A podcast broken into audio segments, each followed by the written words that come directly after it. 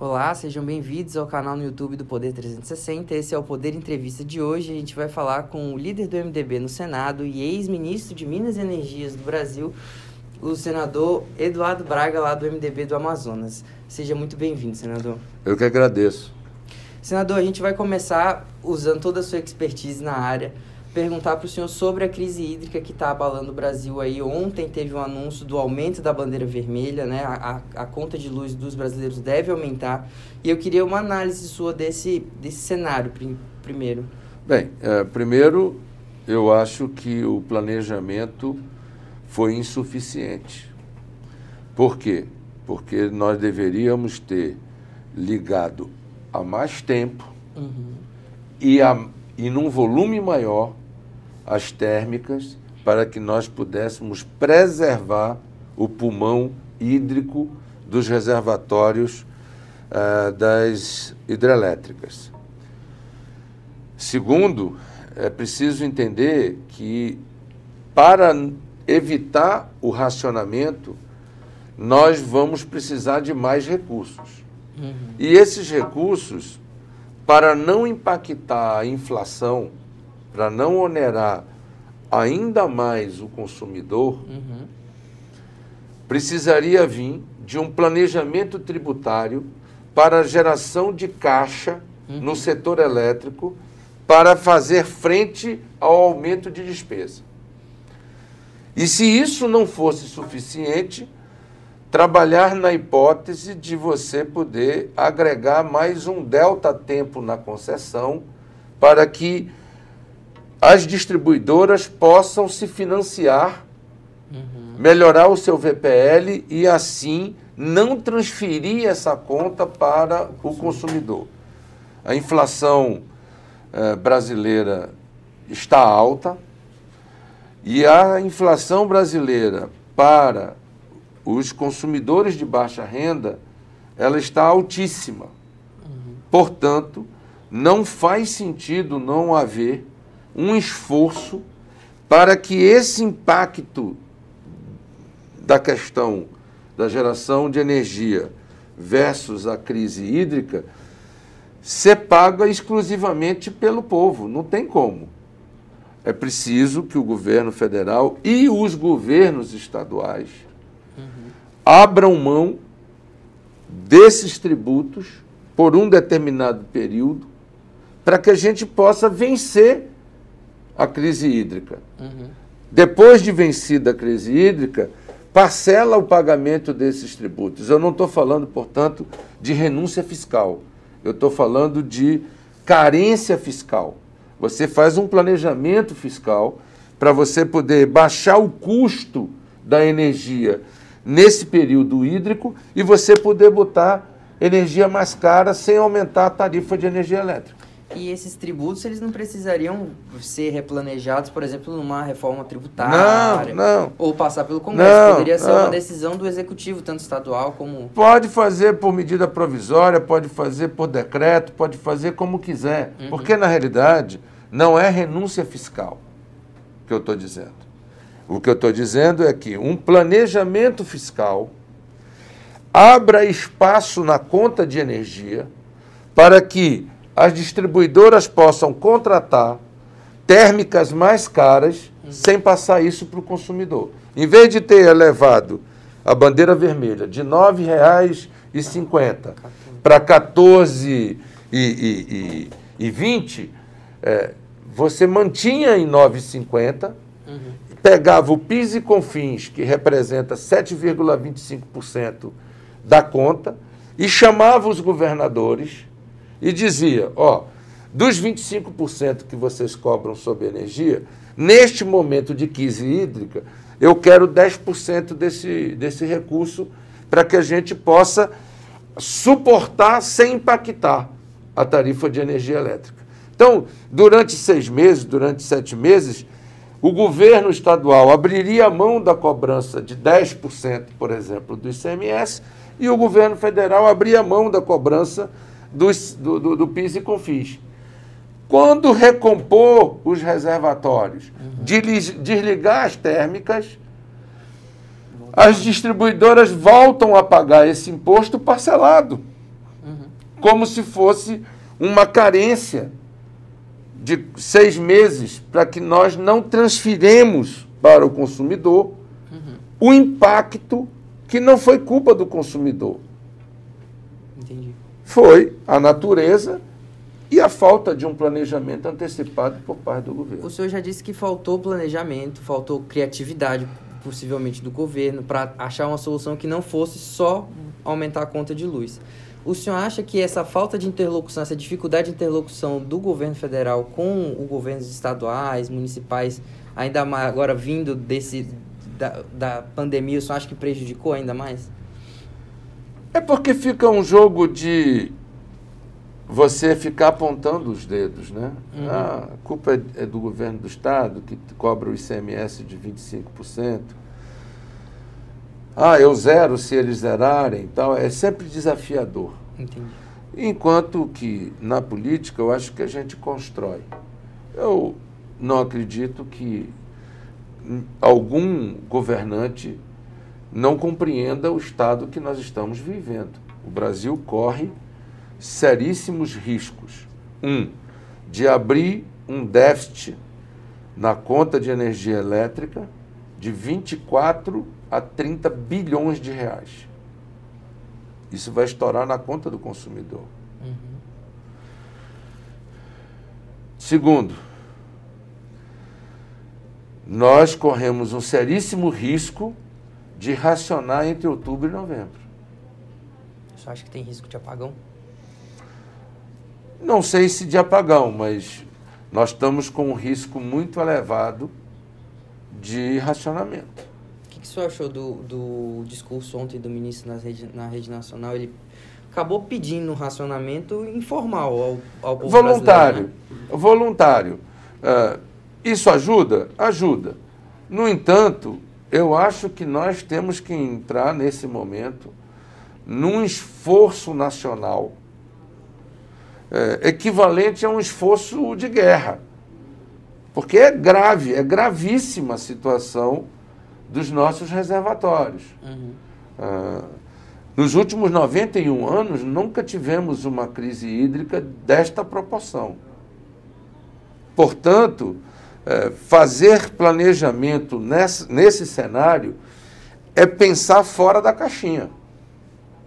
Pensar fora da caixinha é, um, a inflação, o povo não aguenta mais.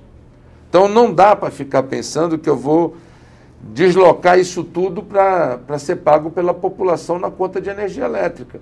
Então o que, que eu tenho que fazer? Eu tenho que fazer um planejamento fiscal, União, Estado e municípios, tá certo?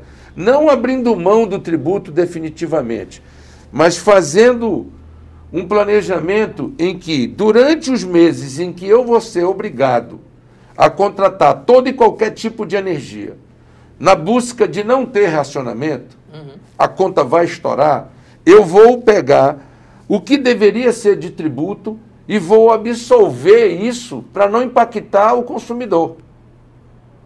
Ok? Uhum. Então eu vou usar todos os instrumentos que eu tenho à mão, todos os grupos geradores que eu tenho à mão, tudo que eu tiver, e eu vou transferir para o, consumidor o mínimo possível nesse momento. É um esforço da União e é um esforço do, dos estados e dos municípios. Uhum. Daqui a seis, sete, oito meses, isso passa. Ora, recompõe os nossos reservatórios hídricos. Recompostos os nossos reservatórios hídricos, você vai desligar essas térmicas caras e que via de regra, é, criam um desequilíbrio financeiro no setor. Aí você pode parcelar essa carga tributária que você usou uhum. para salvar o racionamento, sem onerar o consumidor, você vai e recebe. Então, é, acho absolutamente viável fazer isso. É a única forma de fazer esse movimento sem que não se crie um rombo financeiro no setor elétrico, sem impactar o consumidor. Uhum. E eu acho que a União e os estados, nesse momento, suportariam um, eu chamo de wave, mas pode chamar de carência, pode chamar do que for, no sentido de abrir espaço na conta de energia elétrica sem aumentar a bandeira uhum. para que nós possamos fazer o esforço de não ter racionamento. O racionamento é o pior dos mundos e nós estamos na iminência de. Esse, esse déficit na conta de luz que o senhor falou, é porque as pessoas não vão pagar porque ficou mais caro? Não, é porque o custo que vai ser necessário para produzir energia elétrica hum. não vai ser coberto pelo valor, pelo da, valor da, bandeira. da bandeira e nem pela, pelo valor da tarifa. Eles vão estourar, a não ser que eles não estourem e o racionamento se consolide. Entendi. E se o racionamento se consolidar, a conta vai ser aumento de desemprego, desinvestimento, paralisação da economia. É o pior de todos os mundos. Uhum. Então, para que não estoure a conta do setor elétrico, para que as distribuidoras não quebrem, para que não haja transferência de aumento de custo da tarifa para o consumidor, a única maneira que eu, estudando a matéria, encontrei é fazer uma carência tributária com um planejamento tributário de longo prazo uhum. para a recomposição dos reservatórios. Isso daria ao setor elétrico estabilidade, segurança, confiança e daria ao consumidor brasileiro o, a, a, a, certeza de que ele não será o único financiador de uma coisa que ele não teve culpa, ué. Uhum. O senhor, o senhor deu, deu essa ideia para o governo já? O senhor tentou articular? Tem abertura para esse tipo de, de Não, eu não fui ideias? procurado, eu não fui procurado por ninguém do governo. Eu tenho falado aqui no Senado, tenho falado com alguns é, operadores do setor e, e, tenho conversado muito com as pessoas, porque a conta de luz está uhum. num, num patamar que as pessoas não estão mais conseguindo pagar. Principalmente a inadimplência, tá, a inadimplência está explodindo. E no norte, pior ainda. No meu estado é grave, é, é crítico. É, eu sou do Pará e as, os meus familiares reclamam a mesma coisa. É. Que se produz muita energia lá e, e acaba é isso aí. mais caro. É isso aí. Eu queria perguntar para o senhor se nesse meio dessa, dessa crise toda, dessa grande reformulação que teve no governo, se o senhor foi chamado em algum momento ou considerado pelo governo para assumir o Ministério de Minas e Energia. Não. Não foi? Ah, líder, eu queria uma análise sua agora sobre, puxando um pouco mais para a política. Como que essa crise hídrica pode impactar num governo que já teve que lidar agora recentemente com a pandemia, já te, tem que lidar com a inflação alta? Como que mais esse problema pode impactar no governo federal? É mais um desafio para o governo. Mas já dizia minha santa avó que o que é do gosto regala o peito. É quando você pensa em presidir o Brasil, você não pensa apenas nos bônus da presidência da República. Uhum. Tem também os ônus. Os ônus é enfrentar os desafios. Pandemia, estiagem, incêndios, problemas de segurança. Tudo isso são desafios. Uhum.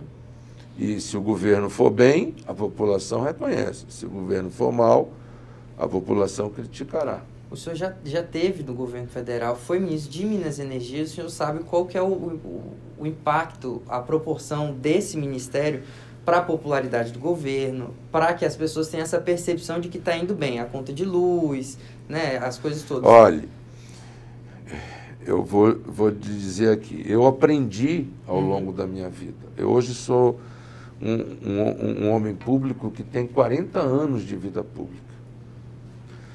Eu já fui prefeito, eu já fui governador duas vezes, eu já fui ministro de Minas e Energia.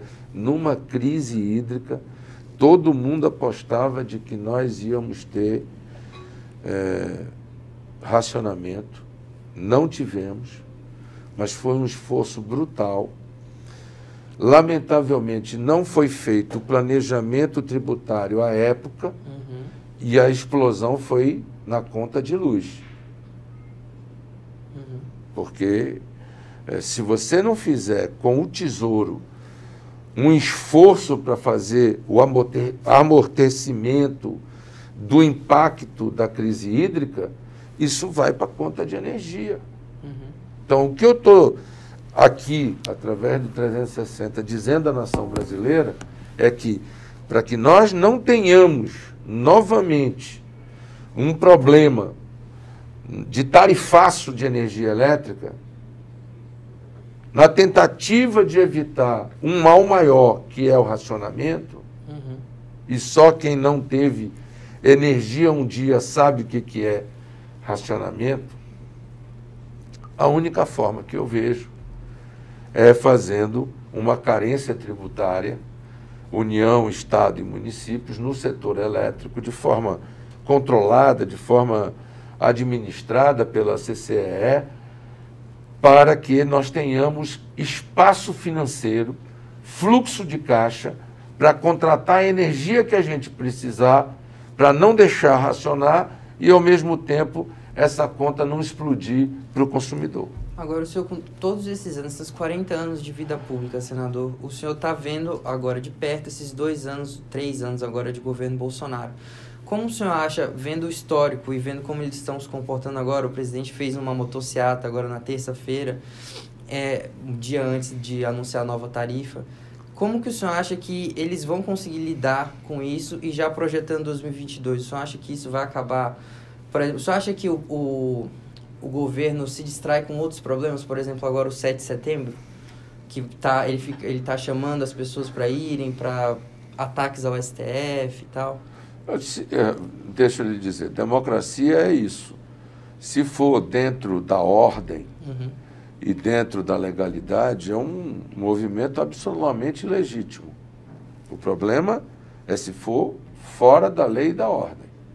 Né? Uhum.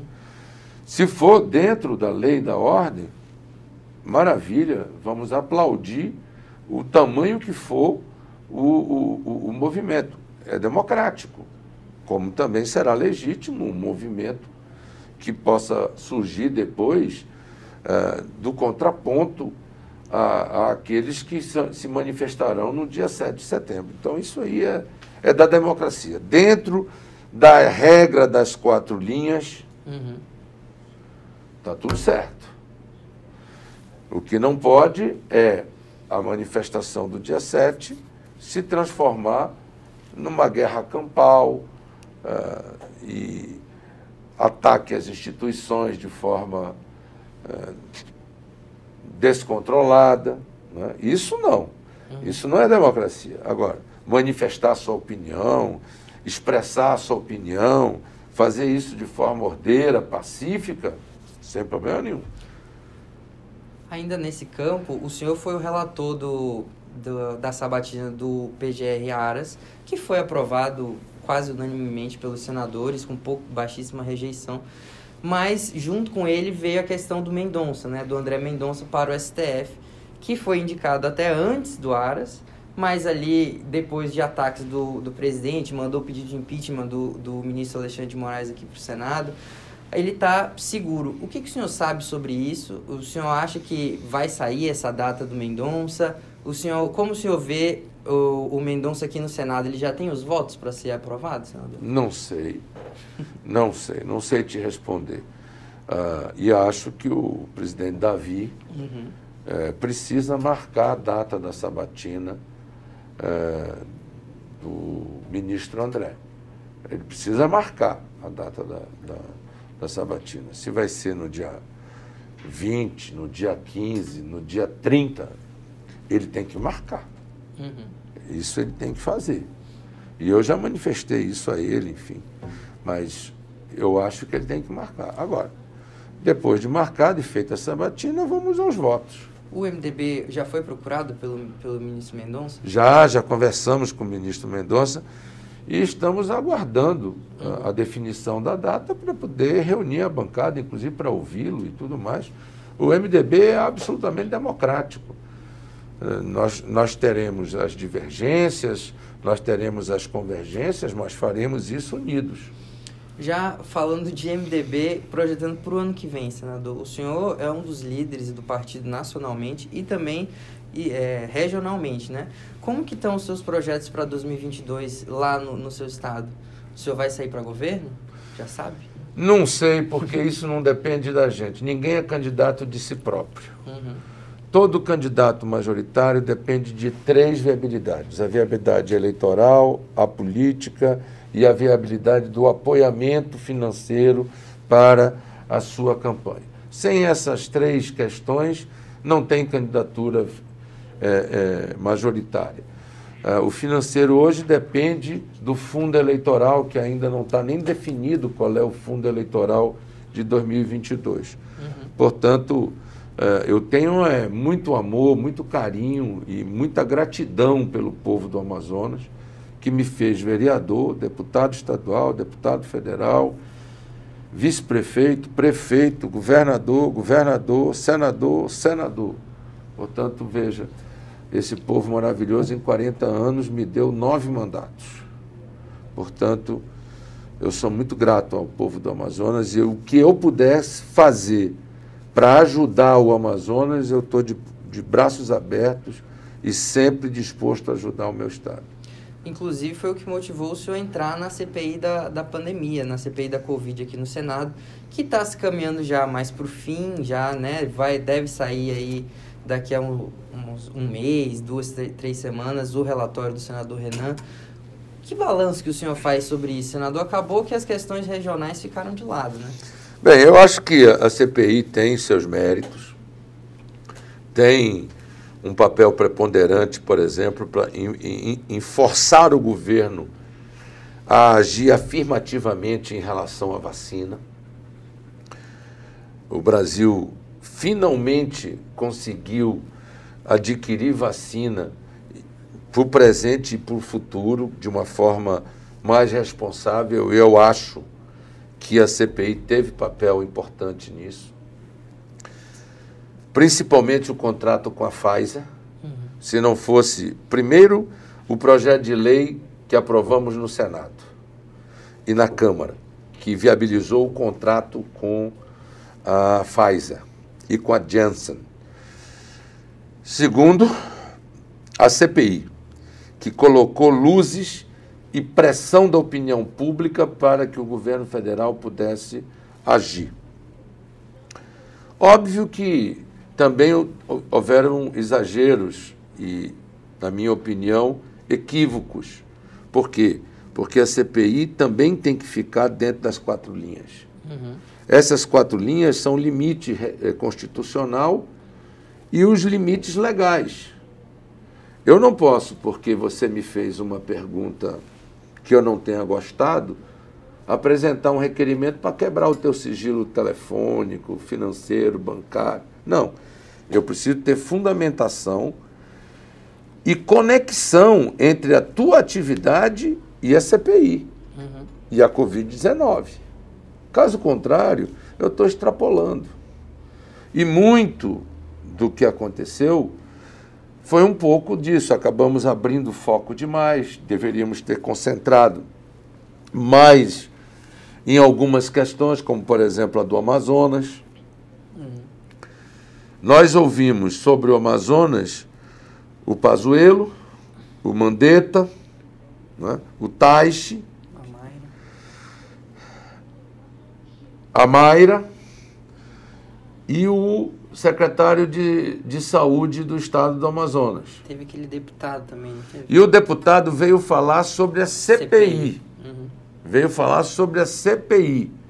E, lamentavelmente, aquilo teve um, um, um outro desdobramento. Mas, uh, acho que, mesmo assim, o senador Renan tem as informações necessárias para uh, responsabilizar aqueles que foram é, negligentes e criminosos na condução do combate à, à Covid-19. Você acha que o presidente Bolsonaro vai aparecer nesse relatório como um dos responsabilizados? Eu, o que a, a saúde ela é um, uma coisa em três partes, né? O Pacto Federativo está representado na saúde pela Comissão Tripartite. Então, União, Estado e municípios estão lá. Mas quem lidera é a União. Uhum. O Ministério da Saúde diretamente. Portanto, Houve crime contra a saúde pública? Na minha opinião, houve. E eu faço uma conta muito simples para você. E convido o telespectador a fazer conosco. O Brasil tem quantos por cento da população mundial? 2,5% da população mundial. No entanto, quantos por cento o Brasil tem dos mortos da Covid no mundo inteiro? Quase um quarto. 25%. Ora, como é que uma população que representa 2,5% do mundo consegue ter 25% dos mortos? Algo aconteceu de errado. Algo aconteceu de errado. E o que, que aconteceu de errado? Não houve planejamento para assistência, não houve coordenação, não houve treinamento. É, ficamos batendo cabeça com o que não deveríamos ficar batendo cabeça, tratamento precoce, ivermectina, ah, ah, cloroquina, enfim, a zina da vida, enquanto nós deveríamos estar correndo atrás do protocolo que desse certo, correndo atrás dos medicamentos que desse certo, das vacinas que eram fundamental. O, o Brasil veio deslanchar no programa de vacinação já a partir de junho. De janeiro a junho, nós viemos rateando. Nós não tínhamos fornecimento continuado, nós tínhamos problema de, de, de, de cumprimento de cronograma, uh, cumprimento de prazos, o contrato com a Fiocruz se arrastou demais para transferência de tecnologia, transferência do IFA, etc., para que nós pudéssemos estruturar. Uh, não se contratou mais Coronavac, se contratou um tanto de Coronavac e não contratou mais. E ficamos dependentes da AstraZeneca, até que chegaram as vacinas da Pfizer e da Janssen, tá certo?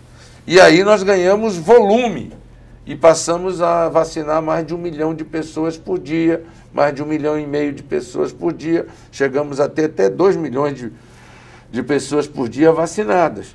Portanto, o que está acontecendo?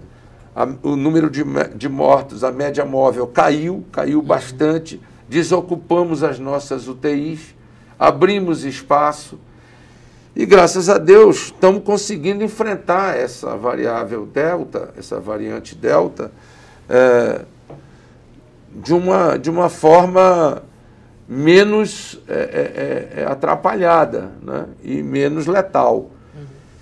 Portanto, eh, tudo isso a CPI ajudou muito a esclarecer e agora a discussão com relação àqueles picaretas que queriam dar golpe, etc. Muitos deles tentaram, mas não conseguiram. E resta saber essa VTC log até onde vai e até onde vai chegar as informações sobre ela. Eu acho que esse é o último capítulo uhum. que, que ainda se tem para discutir na CPI. Agora, já indo para o final, as nossas últimas perguntas, senador.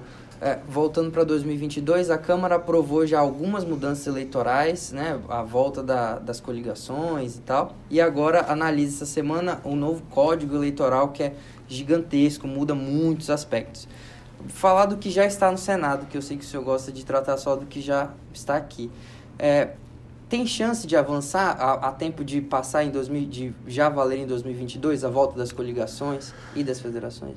Bem, o Senado também já votou seis projetos que estão na Câmara que uhum. tratam de modificações com relação à eleição de 2022. O Senado já votou isso uh, antes do recesso. Nós votamos isso. Bem, está lá na Câmara. A Câmara votou um, um projeto que virou um, um, grande saladão, porque veio no bolo do, do, do negócio, veio é, coligação, coeficiente eleitoral, é, distritão, veio, veio uma saladona. Né? Uhum. Bem, eu acho que o Senado terá que deliberar. Não é justo que o Senado não delibere. Quanto ao mérito, eu acho que ainda não tem um, uma tendência definida dentro do Senado. Uh, e isso acontecerá, eu acho que nas próximas, nos próximos dias. As bancadas estão conversando intensamente e nós vamos ter reunião de bancada para definir o MDB e aí sucessivamente. Então, isso é do processo, eles precisam marcar uhum. a data, isso tem que passar pela CCJ, tem que vir para o plenário, uh, mas eu acho que tem que deliberar. Você acha que dá tempo de deliberar dá, até para valer dá, ano que vem? Dá, dá, dá. A eleição é 8 de outubro, então... Isso. Tem um uh, mês aí, mais ou menos. Uh, tem mais ou menos um mês para trabalhar. Entendi. Agora, realmente, para finalizar, eu queria que o senhor analisasse um pouco como que vai estar o seu partido no ano que vem. É um dos maiores do Brasil, sempre vai bem nas eleições é, proporcionais, viu-se agora em 2020. É, como que o MDB deve se posicionar nessa campanha de 2022, que tudo indica vai ser uma das mais polarizadas, mais disputadas aí dos últimos anos? Vai mesmo de terceira via, nome próprio? Essa é uma tendência e uma possibilidade. Uhum. Hoje não é uma decisão do partido, é uma tendência e uma possibilidade. Uh, o MDB é, vem discutindo as várias alternativas que ele terá, mas não há uma definição do MDB. Falou-se muito do nome da senadora Simone como se fosse, se o MDB fosse ter um cabeça de chapa, ela seria isso? Ela é um bom nome.